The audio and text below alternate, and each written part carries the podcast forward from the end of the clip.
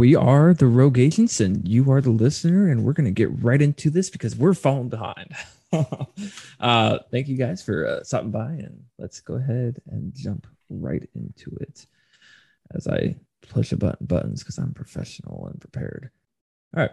Um, so we got quite a few announcements actually to hit and get going with. And let's go ahead and start with the big one. Uh, people kept asking, and we decided to go ahead and do it and launch a Patreon. So if you would like to become a Patreon for the Rogue Agents, we got some pretty cool swag going on with it that you could check out within the different tiers. I don't really want to. I don't know, do you guys want to break break it down real quick, or do you want to? Yeah, let's just break it down. Yeah, look at the hype going. Fire away. uh, so basically, tier one, basic supporter. Um, you go ahead and get like a what do we call it? The Crucible. You get an entry into the Crucible, where Yes. essentially we're going to every quarter do a drawing where whoever's entered in the crucible gets drawn and they do challenge of the week against somebody else who got picked for challenge of the week. And then we're going to do a stream game where we're commentating the game. Um, you don't have to play the game if you don't want to. Somebody else can play the game or you can pass it off to somebody else. It's up to you. Um, but that's kind of how it goes. You can do the challenge still if you want. Um, and then tier two you get was it, More. three entries yeah more, more entries into the crucible and um, a random drawing again for a randomly selected gift i guess you could say um, gifts. Got some gifts we're working on. Yeah. I guess we won't, we won't go into the gifts too much because that'll be a more fun surprise.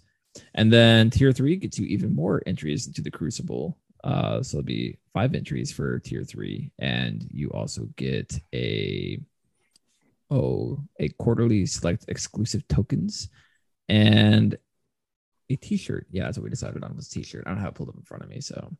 But uh, if you want to check it out, the link is in the Discord. It'll also be in the show notes. Um, the link on Discord will be under server rules. Just put it there because it's easy to find. So if you are interested, it's there. Uh, we could also talk about real quick the Accountability Club launched over the last week. You can find out how to sign up through that under server rules as well over at the Discord. And Accountability Club, super cool thing that Sam had the idea to do that he got from something else he used to do because I'm sure somebody else Stolen. Just blatantly plagiarized from another group. absolutely. the Uh, name was changed. do you want to? Do you want to? We, we talked about it last week, but do you want to just do a quick synopsis of accountability group again, real quick? Sure. The Accountability Club is a monthly painting challenge uh, where you're going to give yourself a painting goal or a hobby goal. You're going to paint it to your level of standards, whether you're trying to push yourself or just get some uh, some slap chop on a model and get it out there on the table. And uh, then what happens is if you uh, don't succeed in your goal, right, the goal that you set and the goal that you decided you know, exactly to what level you were going to paint this thing to, you're going to get shamed. Sometimes publicly, sometimes in the Discord. Depends on how long the list is and uh, how much time we've got. And uh, at some point, there may be a fantastic gift that you will really regret not having. I am super looking forward to uh, getting that thing designed and put out. Yeah. Oh, when people see pictures, I'd be like, man, I should have done this. Anyways, uh, I should have followed through with my goals that I set three months ago. All right.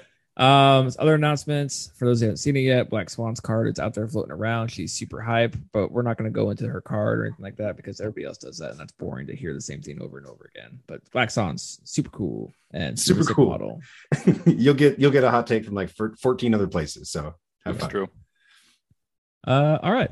So let's go ahead. Do you guys have any other announcements you want to make? Any tournaments you want to shout out, or anything else you want to cover?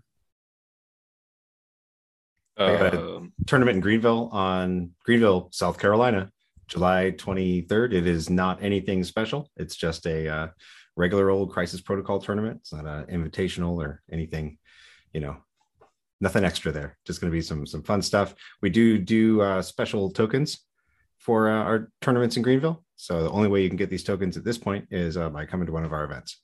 So we do. Uh, we're going to have a good selection of tokens for this next one. That's- All right. Hyper. no, I don't think so. I don't All think right. I have anything in particular that's happening in my area. Um, have fun, everyone at the Realm this weekend. Uh, I'll try and make the next gen tournament next weekend, but we'll see if that happens. Cool. Let's go ahead and jump into the main topic. And as you could tell from the episode title, we're going to be talking about meta. Um, I guess I'll pass it over to Sam because you're the one that brought this up and want to talk about it. Let's go ahead and have Sam define what is meta. Not like what is the current meta, but like what is the, the definition of meta. I think that the best definition that I can give off the top of my head is that a, a meta is something, it's kind of a collective experience uh, where the players of a, a certain game all come together and just by sheer brute force and volume, we kind of come to a conclusion of what are currently some of the quote unquote best pieces and what the best ways to get around those pieces can be. And that is how I think a, a meta really starts to originally kind of form. And uh, once once a meta kind of solidifies like that, it turns into a constantly evolving, constantly morphing and changing thing. So that's that's my description then, of a meta. As a as Sure Thing said in the Twitch chat, uh, meta used to be Facebook. That is true as well. Um, even though true. it still says Facebook on the app, like have they actually officially gone? I'm not going to go down that rabbit hole. Let's uh let's stay on track for once. Uh, anyways, uh, yeah, like what Sam said, it's basically just like the commonality description of the current game state. I think is the best way to say it in like five words or six, yeah. whatever that was. Yeah, we grind off all the the the jagged edges and we're left with just some smooth brain. Gloriousness oh it's fine. Uh so i guess like i think one of the coolest things about marvel that i want to hit on before we go too deep into this is unlike other games you have so many releases going on that the meta is literally changing from month to month except for the last like what two months where we hadn't had anything. Um but the, the meta shifts so much within MCP because of how many releases we get. I think that's really cool dynamic that we get with this game is you're not going to have like a stale meta for 6 months. You're not going to be stuck in like this I don't know, like dead zone where it's like man, I'm so tired of seeing this over and over and over and over again. Um like the game is actually really good at almost not being able to develop a true meta because something will come out and then like it's not i guess proven or shown itself until like six months later which i think is super interesting with this game unlike other games where it's like you know it's coming out like months in advance and then you know it's going to be around for months before the next new thing. So you're able to like establish a meta like look at magic magic runs in a set and you know the cards before what like you know pretty much all the cards coming out like probably like what like two three weeks in advance and people are able to shape the meta before it actually releases. And then it's there for what six to eight months i think is what like the release cycle is. I don't i don't pay attention to magic that much anymore. But like every every three or four months is when the, the new set comes out if yeah. i remember correctly. And like the standard cycle is like three three sets and then another three sets and then one set of three rotates out and yeah the next the next ones and then Sure Thing in Twitch over here says the fact that new characters don't just get added to a team like they would in 40k, yeah. or you could also look at War Machine or Malifaux or any game really. It means that every new character impacts meta so differently because you could literally take any character and put it into whoever you mm-hmm. want to. So it's like uh, it's just an interesting thing to look at when you're discussing like meta talk is like the meta is constantly changing and it could literally change overnight in the middle of a release cycle just because of the fact that somebody like oh wow whoever thought of running uh oh, Hulk and X-Men currently? Like like like who could have done that? But but it's just like it's it's crazy to me that like I'm just you're so used to like miniatures games where it's like you end up in a stale meta where you just keep running into the same stuff and next you know your whole entire group is playing the same thing because it is meta. Or you start doing the counter meta picks and then all this stuff. And like the worst thing that we get typically is when we're locked into the meta with something like the TTS League, where you're playing the same meta over a period of a month and a half to two months versus um, playing at the store, where it's like one week you could see this is meta, and then the very next week, the you plan for that and you're completely screwed over because it's not anymore. uh, I just think yeah. it's I think it's cool. I think it's one of the coolest things about this game is it's just an ever constantly changing meta. And I think Sure Thing probably put out the biggest point of it. Not it's not just the release schedule, it's the fact that every character can go with everything. So now that I've been long-winded and talked a bunch about the same thing for about three minutes, um, Hyper, is there anything you want to add before we get a deep dive into meta? Um, no, I think I can. My thoughts on meta, it's kind of similar to what y'all have been saying. It's just, I think metas go through phases. Like people Mhm. think certain things are are OP or meta or whatever, and they'll kind of shove them into lists, and that doesn't that makes them meta because predestination, right? Like you've decided that it's meta, so it's gonna be meta. I think Right. it's like that's my biggest thought on it. Is I think like we as the players have more control over the meta than we think. Like you really don't have to play anything. Yeah, uh, play what you want, right? Like that's so. The only thing that I would add to the conversation on like how the metas develop, uh, like to this point in the conversation, is sometimes older characters come back to the forefront. Sometimes they get revitalized with a card or two, like with a new release. Sometimes it's because an old character actually has a really good game into uh, a new character. So now I want to I want to pull this guy out off the shelf and bring him back because he does so well against somebody who's brand new. That was kind of like the uh, Dormammu into Fury experience for me. I was like, all right, like let's see what what happens here. Yeah, absolutely. Well, I guess we could look at it real quick and evaluate where MCP is at right now. And what what would you guys say is the current state of MCP this 18th day of May of 2022? gotta put a t- gotta put a date on that, otherwise somebody will be Right. listening to this in like a month and be like, "What are you guys talking about? You're high. Like this is not good." And run that question by me one more time. 'cause I'm a little confused. I think the three of us are going to have three different answers to this. I think that like even though we've got a global community like playing on TTS like from from all around the world, I think that we're all the three of us are all in different metas. So if we were to all talk about like our local meta, I bet they're all different because that's another thing, right? Is that it's not just like this is what's good in the game, this is what content creators say I should play. It's also like I want to play with this character, and turns out like so like four other dudes in my group. So now we've got you know all of this to deal with. Now we've got a completely different meta. Like right now, I've got a meta that's very, very full of X Men and Hulk. Our, our social contract completely broke down down. 'Cause everybody wants to play X Men and Hulk. so I, I think the thing about that though is going into the counter of people being afraid of like voodoo and single extracts and cs Yeah. because i would say that that was the previous meta was cs non-pay to flips and Yep. single extracts and like sure things asking pretty much this exact question is what caused black cat and voodoo to become meta and that's things like con- uh, I think content creators are probably the biggest pushers of developing a meta because we start saying things like, you don't like playing against Sam. Well, Voodoo and Black Cat and playing single extracts are going to hurt Sam so much. And then that people hear all this and you get and getting thousands of people agreeing with it and you start pushing this agenda almost, which I think something we try to avoid with our concept. At least I hope we avoid it. I think we do a pretty good job of not going down that rabbit hole too much. But you look at like why Black Cat Voodoo became so meta is because of trying to counter the previous state of like Black Order and um, all that. So you go to single extracts. Black Cat Voodoo are good at stopping it. It keeps Black Order from running away to single extracts. Makes Black Order go down a peg. Makes Sam go down a peg, and makes if you're taking Black Cat Voodoo almost necessary because everybody's doing it.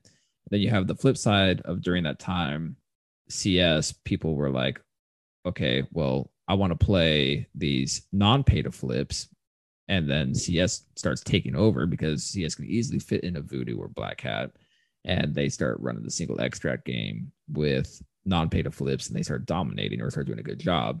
I wouldn't say CS really dominated as much as the Black Cat and Voodoo did. Um, but then when you look at that, is people start seeing this and they get tired of it. Like, well, how do I beat this? And that's how you get your meta shift going into grunts and fury and um Shadowlands Daredevil and his grunts and people leaning more towards um multi extracts and pay to flips because now they're stopping CS with pay to flips and they are running multi extracts, which I think is what created what you have going on, Sam, with X Men because X Men are amazing at pay to flips and they're amazing at multi extracts. Um, so in all reality, I think I think that is, in my opinion, that's where the current meta is is pay to flips and multi extracts. I think it's a that's a good read.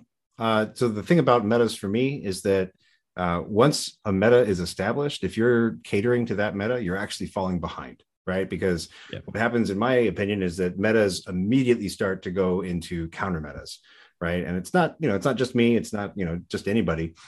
I see a bunch of X Men and Hulk. I'm not looking to like, okay, like how do I compete with X Men and Hulk? I want to figure out what beats X Men and Hulk, and then you can start going way down the rabbit hole, right? Because then what's the next level? What beats what beats X Men and Hulk? And so you can start to kind of try to develop an idea of where you think a meta is going. And so I think that right now, if you're looking at the 14, 15, and 16 threat crises, I think that that's something that you need to be paying attention to for your roster. Even if you're not going to bring all of those, I think you want to make sure that you've got that low threat game built into your roster because that's going to keep some of the big boys off the table. And so we might be in a flip secure multi extract meta, but we're also in a big boy meta. And the, the big boys struggle on a lot of those flip secures and extracts, but they can either you can deploy them and they have less predators in the water at these lower threats. If you can fit a big boy into a roster that's at a very low threat level, then you've got some some pretty interesting game into uh, a roster that's trying to run wider to handle multi extracts and flip secures. So uh, it's it's an interesting dichotomy, if you will, between these two different competing uh, frameworks in this game, right? Because there's a lot of competing frameworks in Crisis Protocol. It's one of the things I love about this game. Hyper.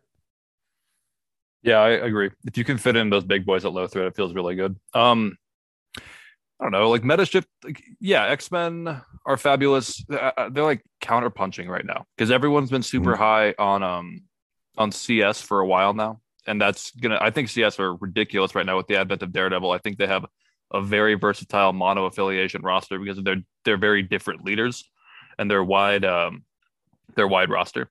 But X Men are great at that counterpunch because they bring like the opposite of what they want to do on either side. Uh, pay to flips are bad for both Daredevil and for Kingpin because you don't have to sit on the point anymore. You can just move on, and grab it, and then move away. Right. That's what I got there. Yeah, fair enough. I think that's. Like I said, I mean, like I've been like Sam and I, we sat down for like oh shit, I don't know, like five hours the other night. Keeps getting to be more. I think it was like two and a half in all honesty, but it, it was I- they I were late night hours. So you know, we paid I paid the price the next day. yeah.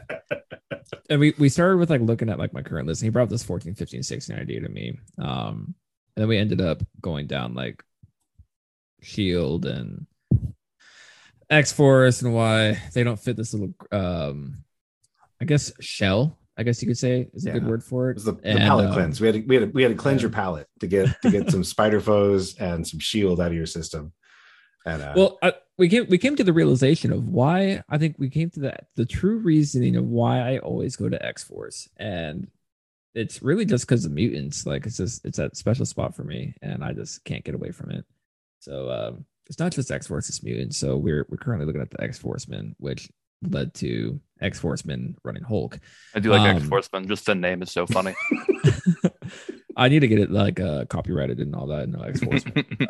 I don't know if, but anyways, I, I love it. Love, love the name team. I come, I come up with like the weird names. Like when I was running X Force, I was calling it X Foes, and uh, I just find the little silly themes like that. Anyways, get me off track topic way too easy.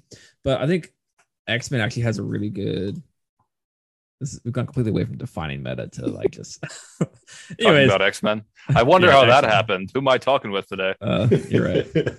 just just change it from the rogue agents to the x-men uh i'm on here x forcemen all the way um anyways trying to get back on track um i do think x-men actually has a really really really really really good spot going forward um especially if we're looking at this 14 15 16 and then going into you develop your list like during what i was getting through with the thought, thought experiment of like 14 15 Yeah. 16 and then building off of that is you're not really building your roster off of the meta or the potential meta or the previous meta. You're building it based off of these trouble points for everybody. You're not trying to create a meta. You're not doing like that. I wouldn't even call it like I said, I wouldn't even call it counter meta. You're literally doing something that's not what people normally look at.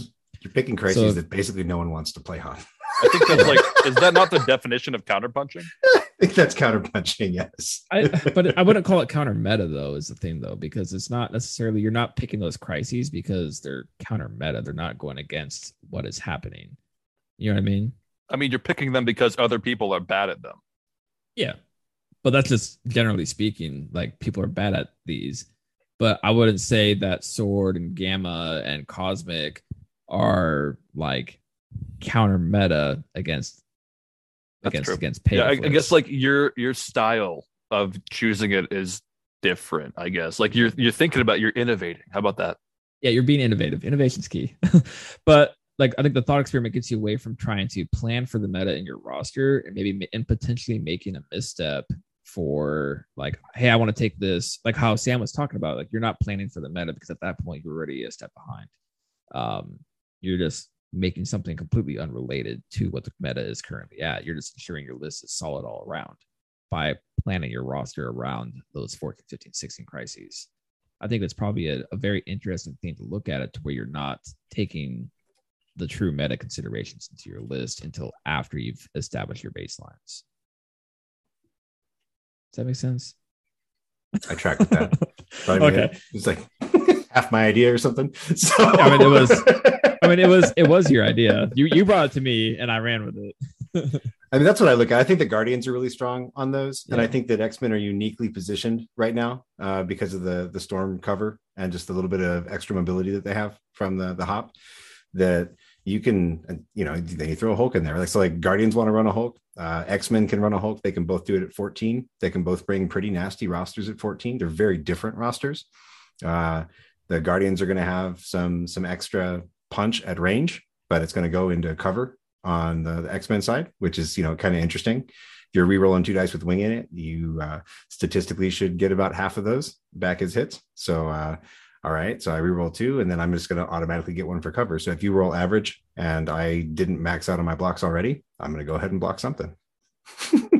Yeah. So I think that they they're they're in an interesting position, button heads, uh, in in this kind of uh, exercise for what you're looking at with uh, you know these crises. But these Also, crises I- include sword.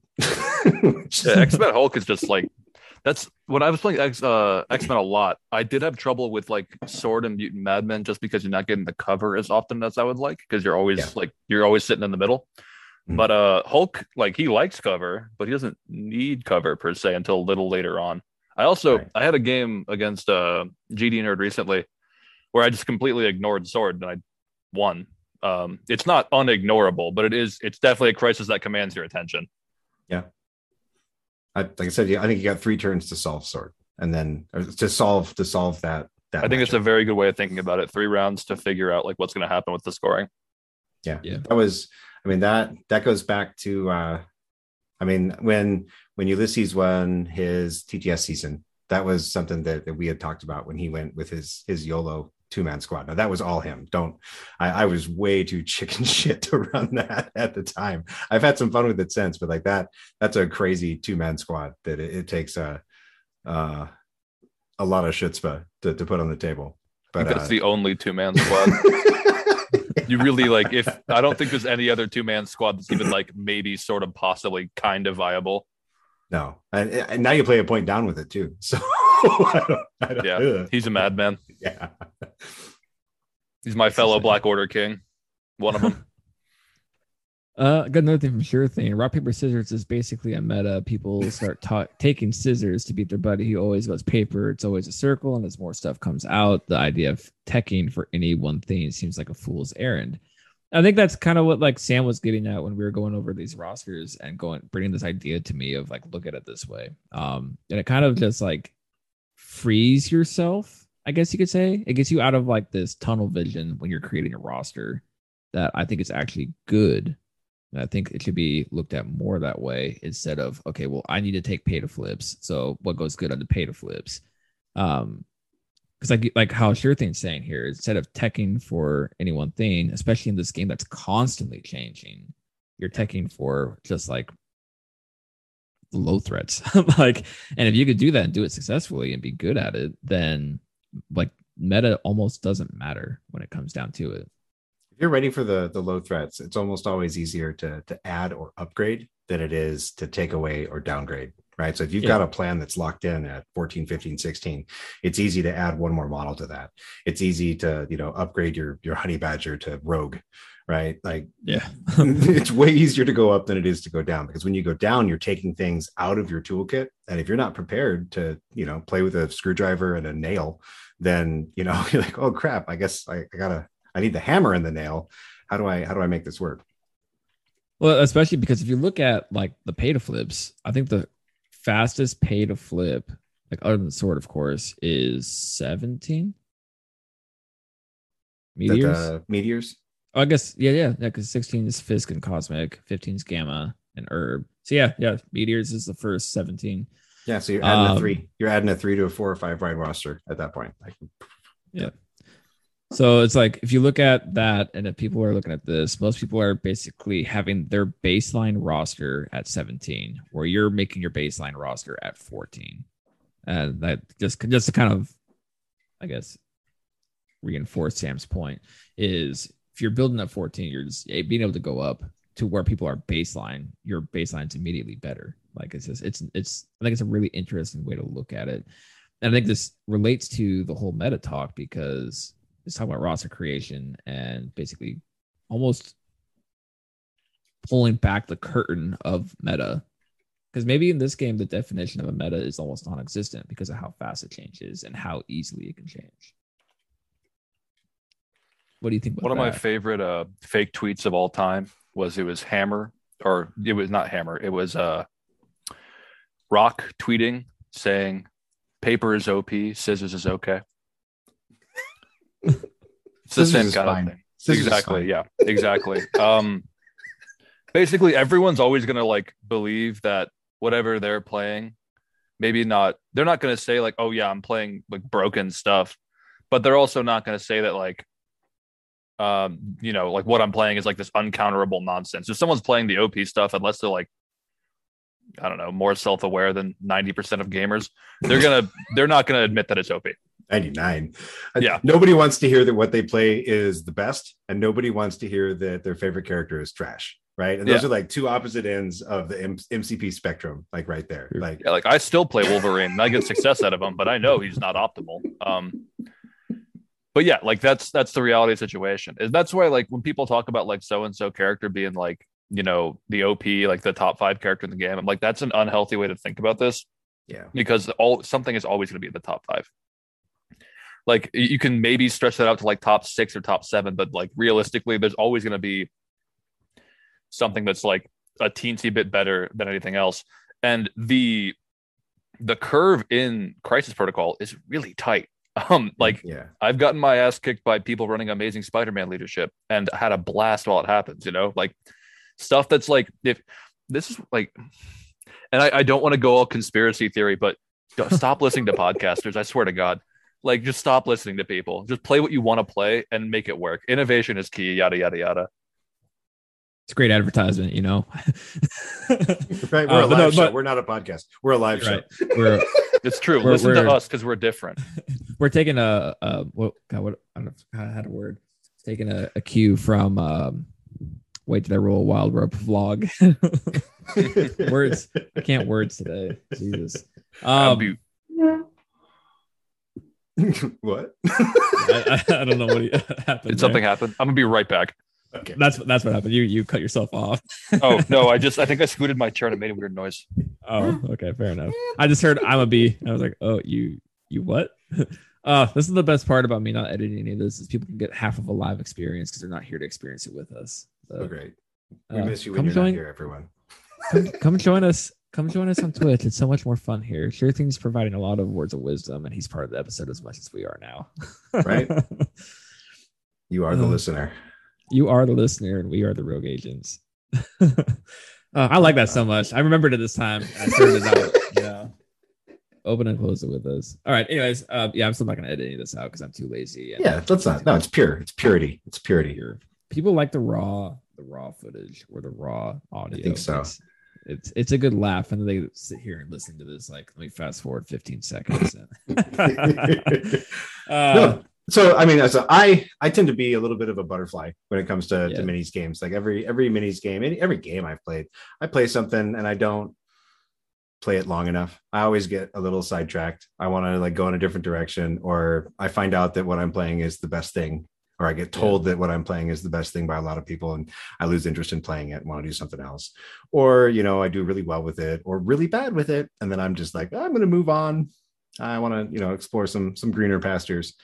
So that's uh I, I am always a little envious of the people that can just focus on a single affiliation or a core of characters and just just hit that all the time and that's all they do. And you know that's that's a right of its own right? Because sometimes those things are good and sometimes those things don't quite fit. So to to bring this all back around right? So that might be we might not have much of a quote unquote meta for this game but there are definitely cycles right? I think that the the, the fear of what's good can be a lot worse than the actuality of playing against that thing right? So like cs i think is a prime example of this especially kingpin cs because when scoundrels got released i think the uh the collective content world for crisis protocol kind of lost their brains because it was like cs is busted on scoundrels. Nobody can beat cs nobody can, can compete with them. It's five points. They're going to get like four of them every single time. And you know maybe that's the case in some games maybe that's the case for some people's experience but it's not it, it it's we figure out how to beat things together we figure out how to beat things ourselves we figure out how to beat things in, in small groups and large groups so i think that whenever there's a boogeyman the best thing we can do is you know point at it I'm here let's to figure stay. out how to Sorry. beat it. welcome back I'm interrupting. but uh, i are we talking love well, I love in this game. Uh, so like skill level is a real thing in this game, right? So we were talking about how how the curve is so you know compact, right? So I think that player skill has a lot to do with a lot of things, and these dice are swingy, mm-hmm. right? So those two factors can do a whole lot. So like. I love when I see like the Facebook post that's like Ebony Maw is unbeatable. Barncat out here killing what people. do you do? What do you do against Ebony Maw? He's the most powerful piece in this game. And there are players that are just like, you know, chuckling under their breath. There are people who are like, you know, taking on like a social justice warrior against it, be like, what are you talking about? Ebony Maw's terrible. He was bad. And now he's even, you know, he's okay now. So I, I think that the fact that we can say those things, the fact that people are saying those things, I think it's it's it's good, right? Even though it doesn't necessarily always look good at that that first glance, right? Because when somebody's having a bad experience with the game, you're like, oh, I feel bad for you. But but also, what if we can all come together and learn how to beat Ebony Maw for for so and so, or we can, you know, figure out that CS isn't unbeatable on Scoundrels. Yeah, it's an issue with uh oh I've oh man, that scoundrels conversation. I want to I want to fight that so hard. I've never lost a game to CS on scoundrels. Um because I I play killer monster people. Um and also sometimes Avengers who just throw you off all the points. What am I talking about? What am I talking about? Um I I wish that was more of a facet of the internet instead of just being echo chambers where people are like, oh, so and so is bad or so and so is good, and everyone just like either nods or disagrees.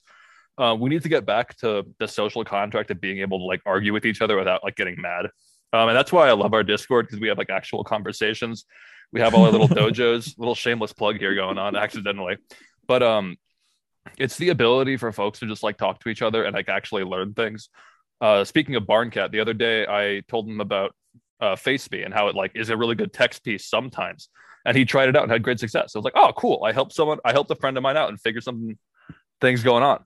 Uh, I also just like again, shout outs to Barncat for like being so committed to the bit of Space Maw that people are actually paying attention to him now. You could say that people are warming to Space Maw. We're thawing him out. Okay. so oh, bad. Oh, okay. All right. So That how do we get ridiculous. Wolverine? How do we get Wolverine and Colossus thought out then? Oh, we give him a space gem. oh man, Wolverine with a space gem would be pretty sick. Yeah, he might be able to charge like sometime in the middle of the game. But then you're paying five threat for Wolverine. Oh man, I don't want to talk about it. Um, what was our point? What were we trying to talk about besides Ebony Maw? People like yeah, um, having conversations about characters is my favorite thing in this game. Like not because this is something I've been seeing more of too. Is like folks instead of being like, "Oh, Thanos is OP," people are finally starting to be like, "No, you just you know blind obsession, rapid fire, or like you do this and this, you Helios." People are finally starting to be like, "There are ways to defeat this." And I want to believe in my heart of hearts that we had something to do with that. Just like opening the conversation up to not just be like character bashing. Voodoo as well. Like Voodoo, you know, four four six is great, but defensive dice are three out of eight successes. Yeah. Um, I I blanked out on four defense more times than I can count. Uh, you just hit them. Like, yeah, if you don't one round them, you're in for a bad time. But if you didn't one round him, you probably put him at like five, and then you can kill him really easily with someone else, and then hopefully destroy him the next turn. He's actually off the table. And yes, maybe they had a great early game, but now they're out their four threat, and they're going to be on their back foot. Yeah. oh, well, I think this is a good. All right. Well, you're back. Um, I think the one good thing about the Zoom calls, though, with like the whole breaks in here, is we're able to get reset when we go Right. so so far off the thing. Do you have a Uh, moment granted- for us to remember what we're supposed to be talking about? The meta. Granted, granted, I will I will shout out the Patreon one more time, just uh, because people have been complaining about us using Zoom and doing it this way. Um, if you want more rambles, yeah. um, I guess maybe if you uh, have a disagreement, you want us to keep using Zoom to get us back on track, then uh, say something. Um, but yeah, when, I will. I will say because I missed it earlier. Uh, with the whole Patreon funds, we completely plan to use all the funds for Patreon to go back into the show with getting things to not have to have these interruptions, and um, also to fund the cool giveaways and gifts that we'll be doing for the tiers. So Gifts that's. I, I forgot forgot to hit on that earlier that all Patreon funds are being like put right back into the show and to you guys, the listeners. That's community building. Exactly. All right. Uh, so as we are on point two out of 20 for, uh, I guess we, we kind of have been hitting on this. So about like what goes into a meta. I think like this whole entire conversation over the past little while pretty much has been what goes into a meta is almost that exact conversation of the thought process of everything. What do you, what, what do you guys a lot. think? Yeah. What goes into a meta? A lot. Yeah. I mean, I think the conversation we have to kind of split it here if we're talking about local metas or like TTS meta. Agreed. I would say because I I think uh, there's a podcast called Infamous that I listen to when I get the chance to. Um, they they they hit on this a lot actually. How there is a strong distinction between a TTS meta and a local meta. Um, TTS meta is a huge worldwide groupthink versus your local meta is a what five to twenty person group think. I got to Um, beat Tim this week. Yeah, like instead of, I, I I think TTS falls into the groupthink way too easily because of one content creators, uh, two discords, three to TTS leagues. Like all these things really shape what the TTS meta looks like, Yeah. which is something I think people need to be aware of as well. And I'm glad um, Hyper brought this up because a lot of the people that are on TTS go to like the major conventions. And if you're going to a major convention, it's something that you probably should be paying attention to. Because I wouldn't be surprised if your local meta and convention meta are different. And I think convention metas are to be more similar to the TTS meta. What do you What do you guys think about that one? A friend of mine actually, when I was at LVO, uh, Kevin was talking about, and he he mentioned this like after the whole event. He felt that um, table versus TTS meta were completely different.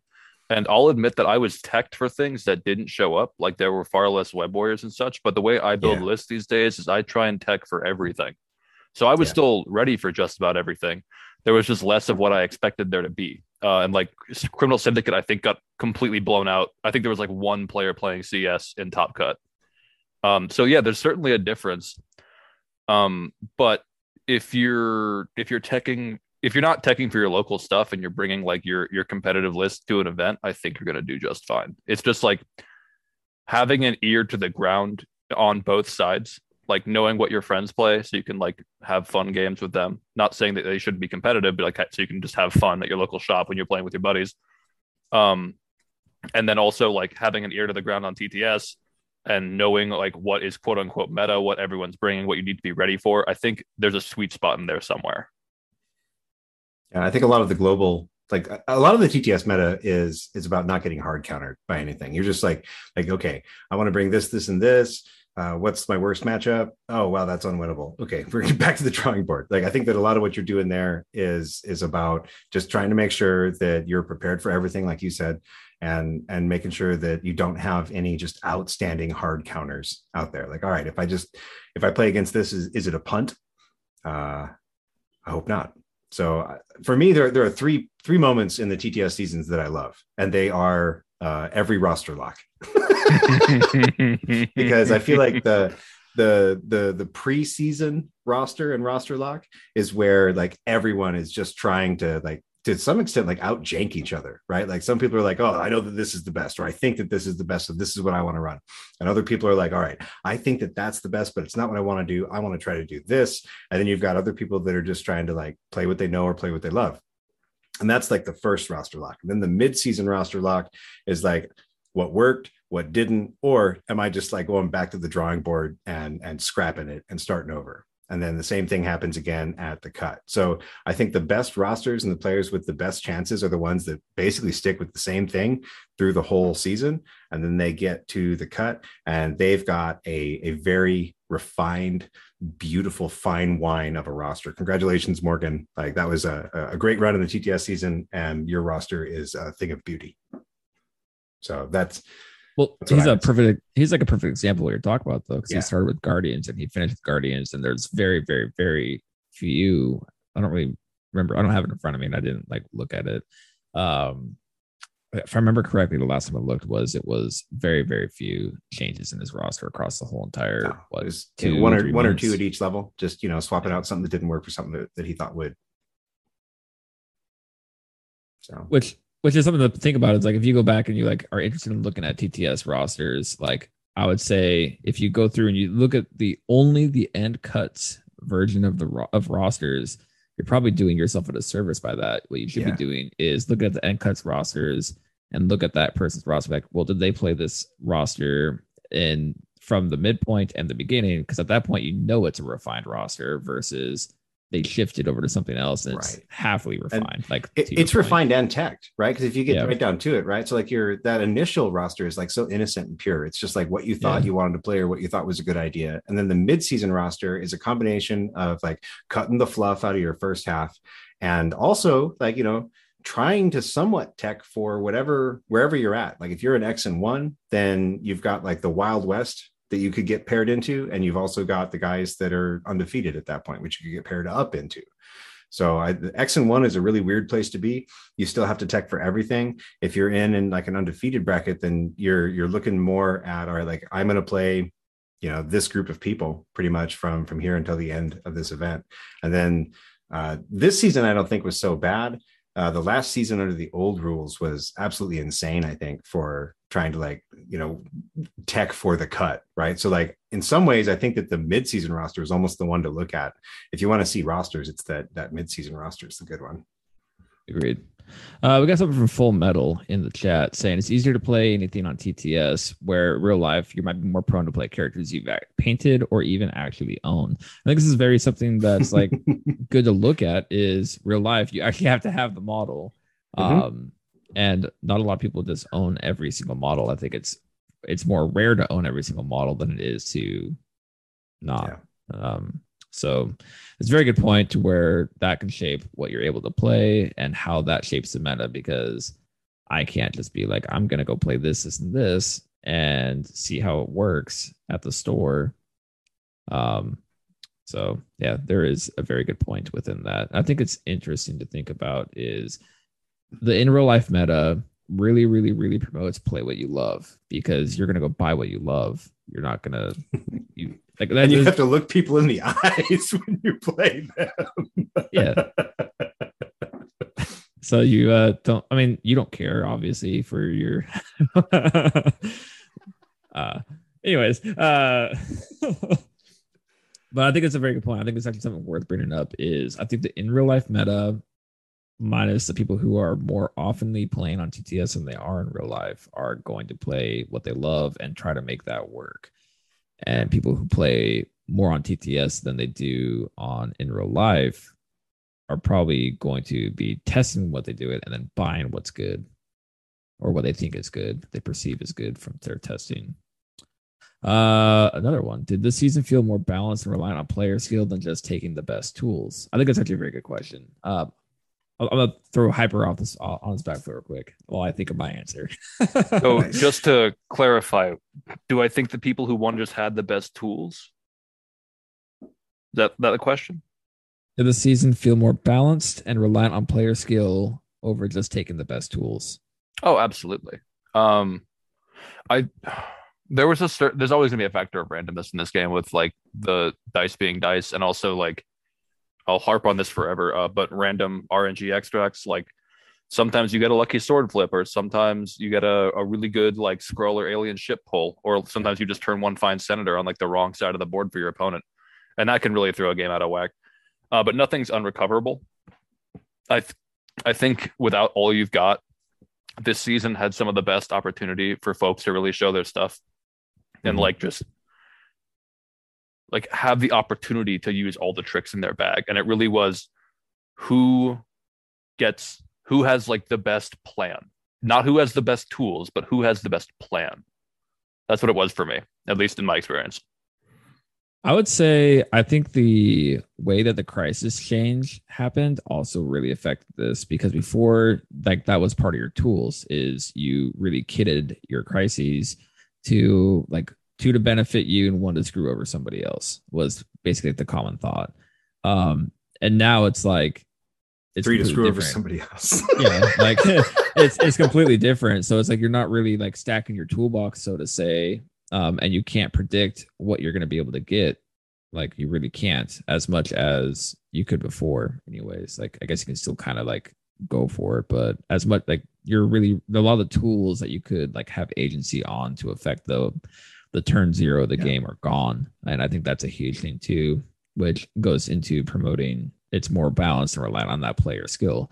Like, yeah, I, I think that'd be my answer for that. Absolutely player skill.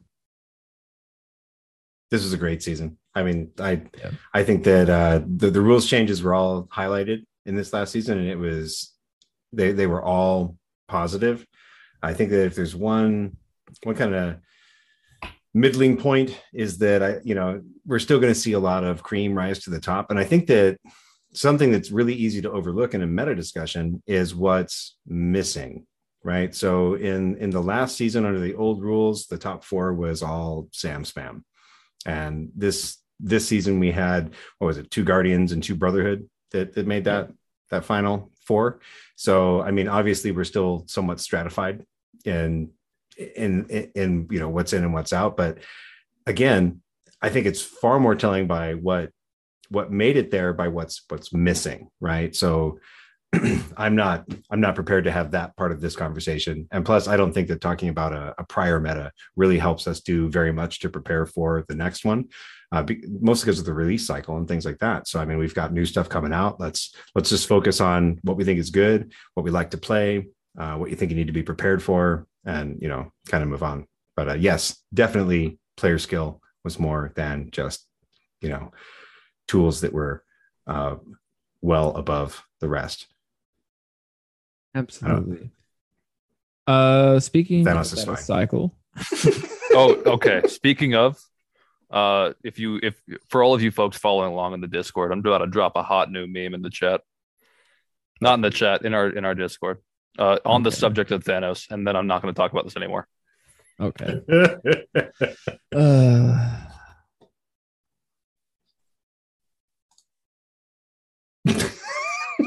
That's the wrong one. There we go. I was I was looking at that like I don't get this at all. all right. Um, I guess I can do this.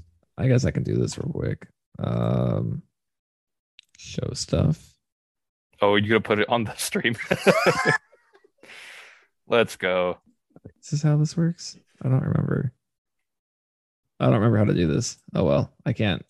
I wasn't prepared for this. That's okay. If you're listening on the podcast, um, I'll pin this for you in our Discord so you can see it wherever. All right. Uh, let's go ahead and move on to talking about meta cycles real quick. um, which is another thing I guess we've kind of been like just like hinting at and talking about. But yeah, talking around it What do you what do you what do you want to hit on for meta cycles? Uh, I so I mean I think that my my last little summary was, was kind of what I see as a meta cycle, right? So metas resolve in a few different ways, in my opinion. One of them is if you have a big tournament season, kind of like Magic does, where like okay, like Magic comes to an end of a cycle and now that meta is gone. I think that to some extent, TTS seasons uh, have a little bit of that energy to them because by the time the next season starts, we're going to have hopefully, you know, two, uh, you know, at least one to two new releases. We might have more. In this case, we're going to have some new spoilers. Uh, I think that the old meta is gone, right? Long live the new meta. So, right now, right? So, the meta cycles, right? So, what are our last meta cycles? We went from uh, old rules to new rules. So, that was one meta cycle, right? So, that was the end of one thing, the beginning of a whole new one. And then we went from like, oh my God, CS is the sky is falling uh, into playing uh, a flip secures and singleton extracts meta, right? You weren't necessarily running both of those things, but you were probably running one of them. And now I think that we're in the fantastic period where the meta is wide open, right? So we we just kind of wrapped up this last TTS season, which was a, a wide versus tall challenge for the final, right? With Guardians versus three wide Brotherhood going into each other. And so we've got, you know, a, a big boy meta and a wide meta that are competing for dominance. And I think that what we're going to see from here, right, is we're going to see the next evolution, which is probably something of a, a four and five wide meta that's probably trying to play at lower points values. I think uh, I don't think Guardians are going anywhere, but I agree with no. your your thought process on the whole. I think we're going to see. I think Dyzard's new idea of running all the loads and having a that's team. Sam. That's, that's all Sam. oh, excuse me. yeah. Well, Sam's idea of running all the lows uh, is a very intriguing concept. But I think if all you've got hadn't gotten banned, this roster would have been like, or this season would have been like 80% Sam.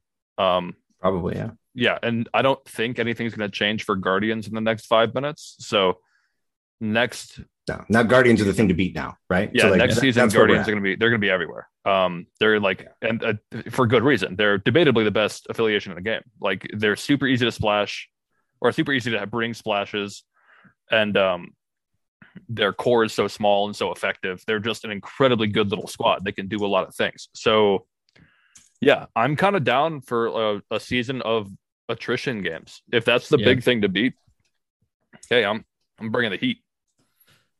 So Sir Sam says if metas change so quickly, it's just better to ignore them and just try to build a roster that works in most situations. And that's kind of what we're getting at with yeah. this whole uh, look at the 14, 15, 16s. Because if you build your roster based off of 14, 15, 16, you are, for all intents and purposes, ignoring the meta and preparing your roster for every single threat value. Because if you can build 14, 15, 16, you can build 17, 18, 19, 20 for whatever scenario it is. So that's kind of like the quick summary of pretty much the first 30 minutes of the episode. Yeah. You know, buyer uh, beware, but but buyer beware from there, right? So like if yeah. everybody starts building for 14, 15, 16, then we have a 14, 15, 16 meta. So yeah. it, it doesn't always like you can uh, because that's part of what metas are, right? They're they're shaving off the jagged edges, right? They're making everything get down to the the nucleus of what is collectively succeeding across all of our rosters, across all of our experiences and it's never going to be homogenous thankfully in this game at least you know like knock on wood. It's not going to be homogenous in this game because we have so many releases because there's so many moving pieces because the dice are so swingy because there is so much variation in like the available resources at this point. But i uh you know buyer beware right? So i wouldn't say that you want to go into 14 15 and 16 and that's all you bring right? So like what's the next evolution that, that we got to Dyzard, right? Like so now it's like all right maybe sword's not the answer because golly, sword is like the worst yeah. crisis in the game. it's still fun yeah, at think, 17, uh, but it's it's kind of rough at 14 for sure. It's also at 14, it's a pretty good hedge against Fury, even though like he's still yeah. extremely good at it. Um, just because like you have the the minion to run around and kill shit while you're doing your flipping thing. Um, but that's another thing. We're, like so next season, we're definitely gonna see a whole lot of Guardians.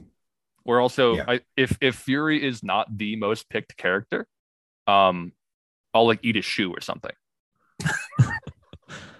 I think you might want to like change that because I think people are more turning their heels, not turning their heels on Fury nowadays, and like Daredevil more than Fury. I don't understand that at all. But okay, I, I, think see more. I see more people talking Daredevil than talking Fury. I think Fury is a better splash Yes. than Daredevil. Um, so I I would be surprised if he wasn't like maybe not usurping Voodoo, but like in that same kind of Voodoo spot. How about this? Okay, uh, Fury's gonna be top three picked. I think that's like the most safe statement I can say. He's gonna be in, like when Xavier drops that article and it's like, here's what everyone picked for season eight. Uh, Fury's gonna be on that list. He's gonna be real high. Uh, people are gonna have to take against him. In in my test games, I've found that Fury is he's so self-contained, whereas Daredevil kind of needs to have his leadership to really function. Uh, you can drop Fury anywhere, and he's a monster. I I I would disagree. I think because there's there's a long time before um the next season starts. Still, Yeah, we got weeks. And- it's like years in Oh, 2K man. season. yeah, yeah. So I guess you have to have channel points for that. Never mind. I, I thought I'd try something cool, but I don't know how channel points work.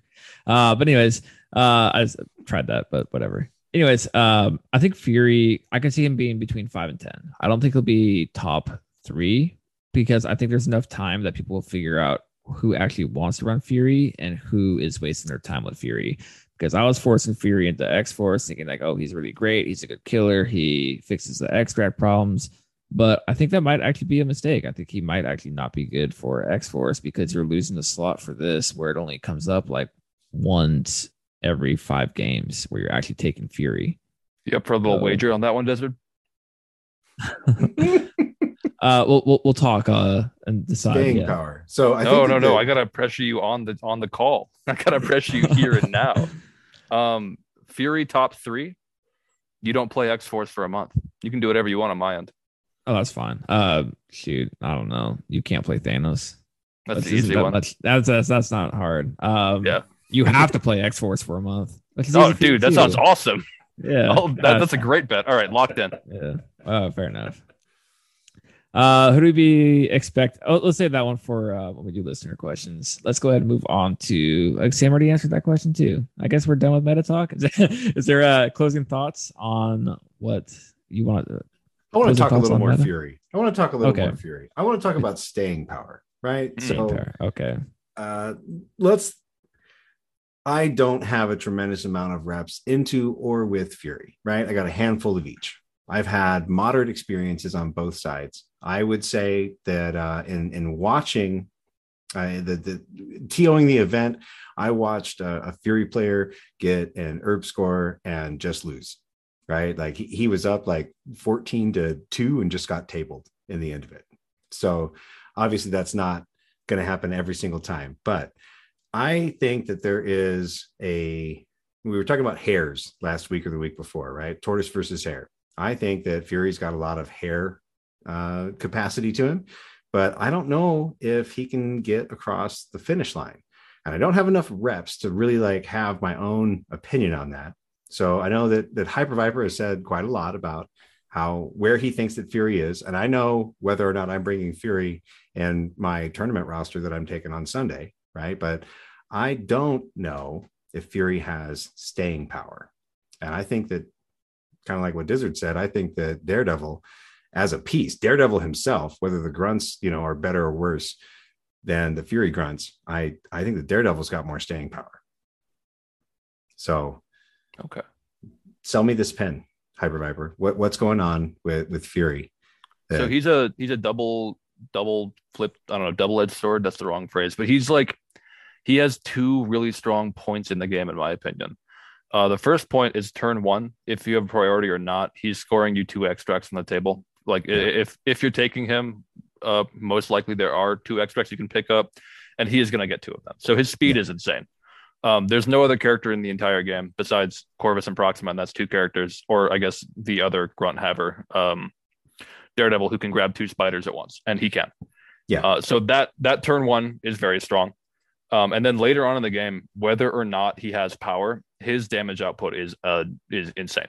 So like, especially if you can boost it anyway, like be that rerolls or like dice boosting via Mhm. cards or Baron Mordo or Thanos, um, his damage output is actually really really strong. So like, I've had games where my opponent's playing uh, Shadowlands, right? Mhm. And their their grunts kill my Iron Fist or something crazy. Um, then I'll activate my Fury, and my grunts will kill their Doctor Strange or something. Like four dice with a reroll is actually kind of nuts. It's basically five dice. Yeah. it's probably a little bit better than five dice in my opinion. I don't know, like mathematically, probably not, but like it feels better than five dice. uh, dice fixing is cool, and then Fury's attacks are all insane. He has the potential to, if you, I think if you have five power starting your turn, oh no no, if you have six power starting your turn, and your grunts. yeah, and your grunts, you're dropping uh, two grunt attacks, two more grunt attacks, and two seven die attacks. And even if you're not doing that, you have five die with Pierce. Uh, with or without rerolls, that's still pretty good. That's a Proxima builder. That's an X23 no reroll builder. That's a Wolverine builder. Um, and you can do it at range three. Yeah, no, and he has I, an- like his output. I, I like his output. I'm just concerned that he's a little more fragile than he's getting credit for. Oh, he's Yeah. not a tank at all. He's And- Doctor Octopus defensively. So outside of the Shield affiliation, which I don't think is even his best home, I think that he. It, so if if you're, so one of the things that I was telling some of my my local guys was uh, w- with Thanos, right? So my approach with Thanos was to tell them if if Thanos is the problem, then Thanos is the priority, right? So same thing with Fury. If he's the problem, when you look at the table and you look at the board and you look at your you know chances to win, if Fury's the problem, then he's the priority, right? And so just get him off the table, then the grunts are gone. You don't have to worry about any more, you know, core rules breaking. We're just gonna take out Fury and go. And if that can happen on a fast enough timeline that they're not going to have enough points advantage or they don't have enough models left to win, right? Because they're you know tabled or otherwise can't score, then I mean that that's where that's where I'm talking about staying power. It's not so much output; it's in uh, keeping him on the table and keeping him alive, keeping him healthy enough to score points. That's why I like him as a splash because Mhm. if they're dedicating attacks to Fury, oh, you were just talking about Thanos, right? Thanos is the Yeah. problem. Kill Thanos. Oh, what if you play both Fury and Thanos? Ooh, Yeah, no Um, spoilers for my list on Sunday. yeah, of course not. Uh, but that's what I. That's what that's, he's in my Black Order list right now, and I think Black Order is actually one of the stronger places to bring Fury because he he lets you like kind of like cursed go wide in a way. Um, Yeah. because you're going to have enough models that you don't feel super behind. You can still pick up extracts and such, and you're still also bringing like Thanos and Corvus or something like that. right. Um, they're not going after those. So sure, if you've got you know, if you can, that's threat saturation, right? That's the the term that I've used for that in the past, uh, coming from from Legion. It was like, all right, if you you know brought um, operative Luke, you needed enough threat saturation in the rest of your team to make it so that you know Luke was going to get something done. Yeah, you make everything scary for sure. Right. So if everything's scary for sure, then you know who, who's the real problem. And now we're talking about that. That's that becomes more of a player skill question then at that point, or at least a player experience level, right? So that you Yeah. have to know what the actual problem is on the table at that point. I'll give you that. Sure. Yeah, I've only ever I played I played Shield once and I lost that game. Um, so I've mainly played Fury in Black Order, and he I just use him whenever I like I get an annoying expert on this side of the table. Right. Um, but I I do think I think he's best as a splash, and I think he's best when he's not the scariest thing on the table. I think he, I oh no, I, I'm lying. I played him in Mystique Brotherhood, and he was really good there too, because I had a Juggernaut running around that they were trying to get rid of as well. Um, Oh, yeah. but yeah, I, I think Shield is kind of weird. Um, and you definitely need to have either a support system of bodyguards or like something else that is way more attention grabbing than Fury. So he'll just kind of quietly kill everything on the board. Fair. Oh, and uh, Eye in the Sky is insane. All right. I'll buy your pen. All right. Do you like Eye in the Sky with Fury Splash? Do you like a, a once a game Eye in the Sky? I think uh, I was really high on reposition when it, I first played it, but I also I think reposition is kind of like it's very similar to a lot of like turn one herb scores and like things like that, where Mm, you're it's gimmicky. only it's yeah it's gimmicky. It's only ever going to be successful if your opponent hasn't seen it before, and I don't personally like to win that way. I don't want to just like trick someone. I want them to know what's going on and lose anyway because it's I'm better than them or whatever, right? Or that's a that sounds like really really elitist and douchey. Um, No, But, but, like- it's better than Gotcha. yeah, it's better than gotcha. Uh, but Eye in the Sky, like it's a, it's a card that gives you Spider Gwen once again. That's pretty good. yeah. Well, it's not even just that, but it's like it's not directly towards anybody. It's omnidirectional. Mhm. Spider Gwen. Yeah, just Um, find the so- spot.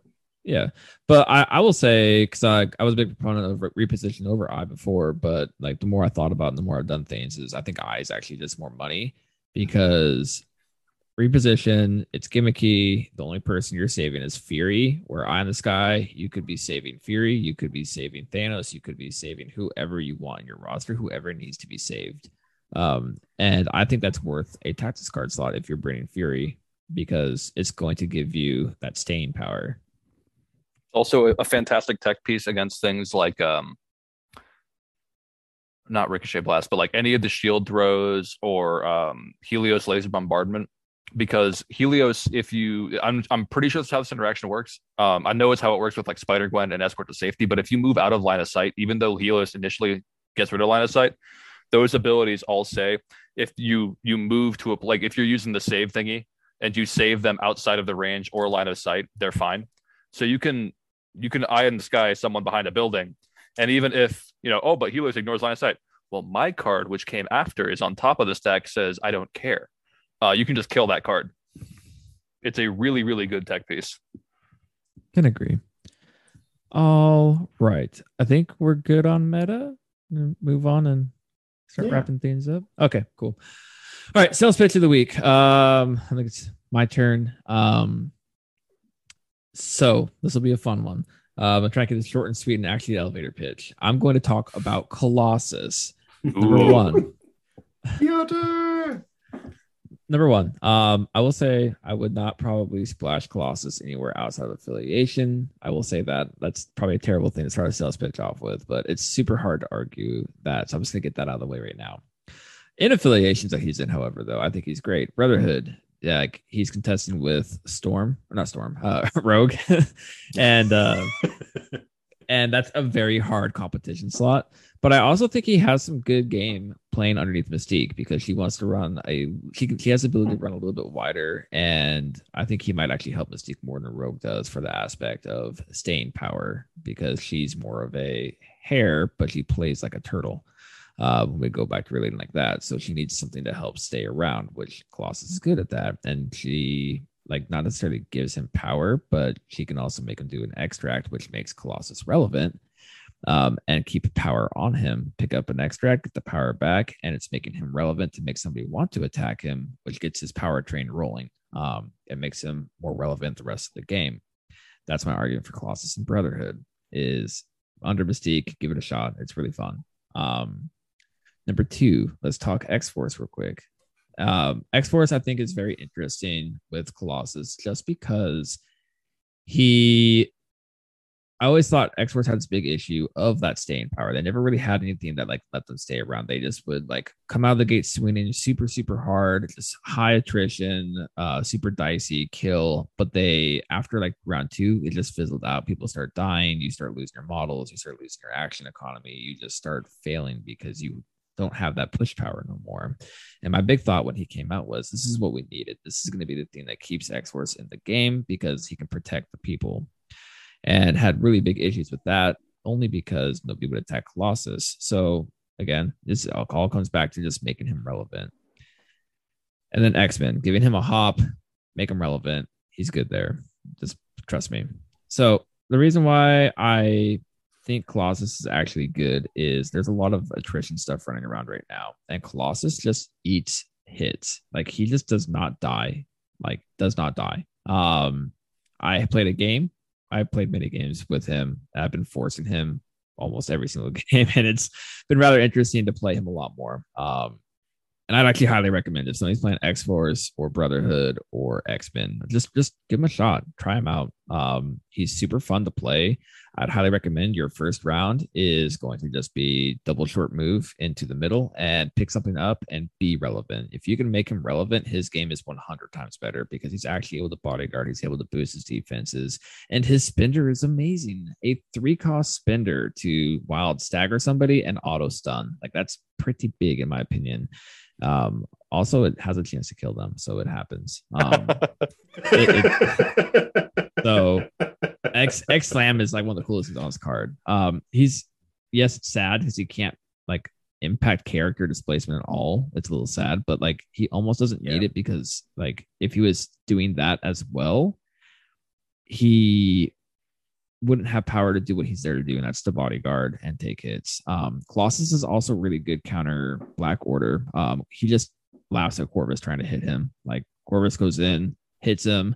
Oh, I've got 12 hits. That's cool. I got eight blocks. Like, um, it, and it happens though, especially in X Force. You get cable boost going on and his own boost. You're rolling eight dice, like invulnerable one for defenses. Like he just survives. Um, I played a game where a Thanos, Corvus, and Proxima had to send all their attacks into Colossus, and he didn't die over the course of one round. He just he just he's so hard to take out if the situation um, does it. And then Full Metal here saying extreme conditioning for the win. I'd agree with that. Like if you want a way to like make him be able to move and punch something or make actions round one or later in, be able to reposition him because somebody threw him. Extreme conditioning is really good. I do think that it's very nice to take a movement card in your tactics if you're playing Colossus because it's sad when somebody throws him and then he's just like, I need to spend my turn getting back in. But it's almost worth it because if you think about it, if my opponent is throwing Colossus or Cosmic Portaling Colossus out, okay, so they just wasted like one of their best things in the game on something that people consider bad. Like, how, isn't that super good? Like, I'd much rather you Cosmic Portal Colossus out than Cosmic Portal 23 away. Like, if you think about it that way. So in that point, he's almost earning his threat by being like this big distraction that like I don't want you to be able to get your bodyguard off. So I'm going to waste my biggest impact of the board state on somebody who I say is a bad model. Um, tell me how that makes sense. Like what like you know what I mean? Like like but that's that's probably my biggest thing is make him relevant, take a movement card with him, and just play with him. Don't listen to what people say Colossus is fine. He's fun to play with. He's super fun to play with, and his model has grown on me. I hated the Sentinel arm at first, and, but I've seen a lot of really cool reposes. But I think his model is actually really cool. Um, my biggest issue with the model is I don't see Colossus as a gloating person. He's a very humble person in the comics. He doesn't gloat, and modeling him basically showing this scene off of a trophy does not characterize the character in my opinion that's like my only issue no he's getting ready to throw it at another one yeah, yeah, we'll go with that. Um, I like how arm for mine. It's a little large, so it's like I, cock knocker colossus. oh, nice. So, that's good. That's good. We're working. so I got it. a big. He's got a big hand. Yeah. I, I, gotta say, I gotta say real quick though. Um, I like how you and I have worn a Marvel shirt every single episode. I'm pretty sure. Or a always a shirt. Sorry. Oh, get out. All right. But uh there's my sales pitch on Colossus. Try him out. Just give him a shot. Don't let nice. people say he's he's better than he's let on. He's a super secret sleeper. Also, uh, I know the Zoom calls running out of time, so I'm trying to say this really, really quickly. Um, the biggest secret to playing Colossus is you sit down across with somebody ready to play them you drop Colossus in their list. Like, oh, what does he do? I haven't seen Colossus in a while. Like, I've heard he's bad. And he's like, no, man, he dazed three characters last game I played. He bodyguarded so much damage. And then all of a sudden, Colossus is extremely relevant to them and they have to take him out as soon as possible. And it just makes it so much worse because they're trying. uh, that's my secret tech to playing Colossus. Um, all right. Uh so let's pick of the week. That's done. Uh I'm not gonna do All the right. hobby. Hobby corner, we can kind of just pass on. Everybody come oh, check out join if we, join yeah, we, we have two minutes. Club. So I want to before we leave, we have the challenge of the week. Uh Nick, yes, yeah. You win this one. You have dice boosting yeah. and Black Bolt. I think that's what I want to do with Inhumans. Clap clap. Also, nice. you're playing Miss Marvel. Um, it looks cool. It looks super cool. You got Smash in there too, and you have your biggest character is uh like Lockjaw, and I think Ronan. No, just Lockjaw. Dude, that's king shit. Let's go. I guess Miss right. Marvel actually she could transform and then smash something and start blowing people up. I like that a lot. uh, cool. I, I I'm, I'm gonna try it this time because I've been wanting to play Inhumans, so I'm gonna give it a shot too. Uh, finger guns. You have challenge of the week for this next one. What you got? Challenge of the week. I'd like to see your best Cabal rosters. Bonus points for playing them at 14, 15, 16. I want to see some Cabal resurgence. There's there's there's things out there. And then we have one listener question. Well, I there was two. Uh, let's see what we have time for. Where to go? Uh, my notes. Uh, from Omnus. which character do you find yourself putting into most rosters? Real quick Bucky. for me. Bucky. Okay. For me, it's Colossus and Wolverine, like because to me they're they go together. They're a pair, and I've just been Nice. trying to get as many games with them as possible lately. Um, Hyper Viper, what you got? Bucky's a really good answer. I was thinking something else, but no, it's pretty true. He actually like he overperforms every time I play him, with or without blind obsession. I have a tough time not slotting Bucky and blind obsession every game. He just All throws right. dice. He just throws It's dice. so good. Okay, well that's gonna wrap us up. Let's hit the button and see if we have time. All right. Thanks. Perfectly balanced, as all things should be. Maximum He's out of line, but he's right. Who the hell is Bucky?